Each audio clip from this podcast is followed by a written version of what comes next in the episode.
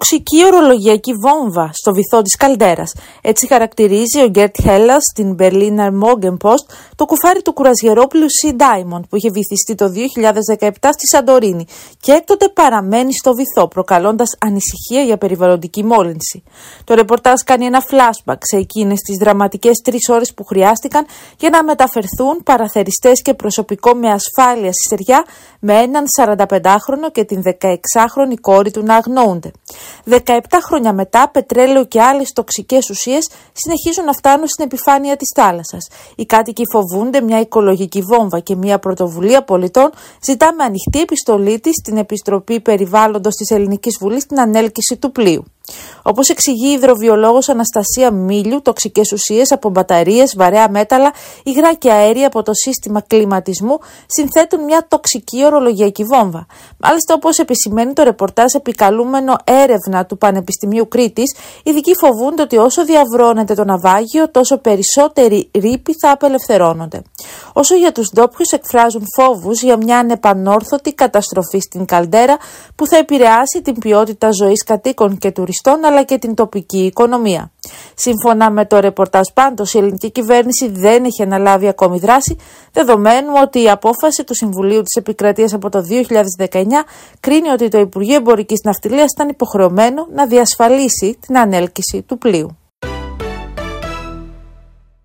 Τα στοιχεία της Τράπεζας της Ελλάδος για τις επιδόσεις του ελληνικού τουρισμού το 2023, μια χρονιά πρωτοφανών ακραίων καιρικών φαινομένων στην Ελλάδα, αναφέρονται γερμανικά μέσα μαζικής ενημέρωσης. Ενδεικτικά, το Spiegel Online σημειώνει. Περισσότεροι τουρίστες από ποτέ έκαναν διακοπές στην Ελλάδα πέρυσι. Πάνω από 32,7 εκατομμύρια άνθρωποι επισκέφθηκαν το 2023 την Ελλάδα παρά τις υψηλές θερμοκρασίες και τις φωτιές.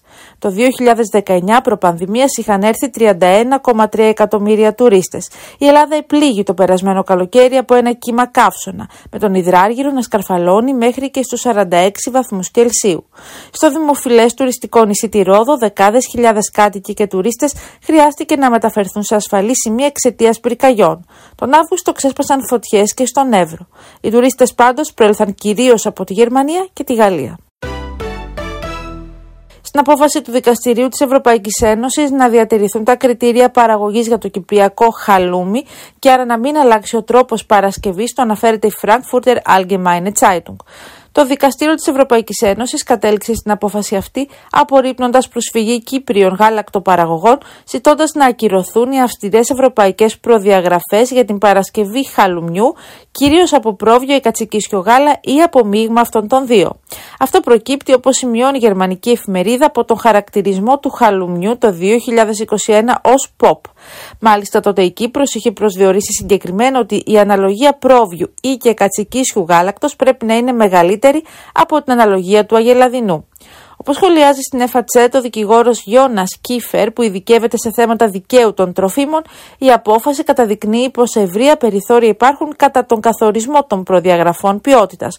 Όμως από τη στιγμή που γίνει η καταχώρηση ενός προϊόντος ως POP, τότε είναι δύσκολο να αμφισβητηθούν τα προσδιορισμένα πρότυπα ποιότητας. Η συγκεκριμένη απόφαση πάντως μπορεί ακόμη να προσβληθεί με έφεση. Από το Βερολίνο για την Deutsche Welle Δήμητρα Κυρανούδη.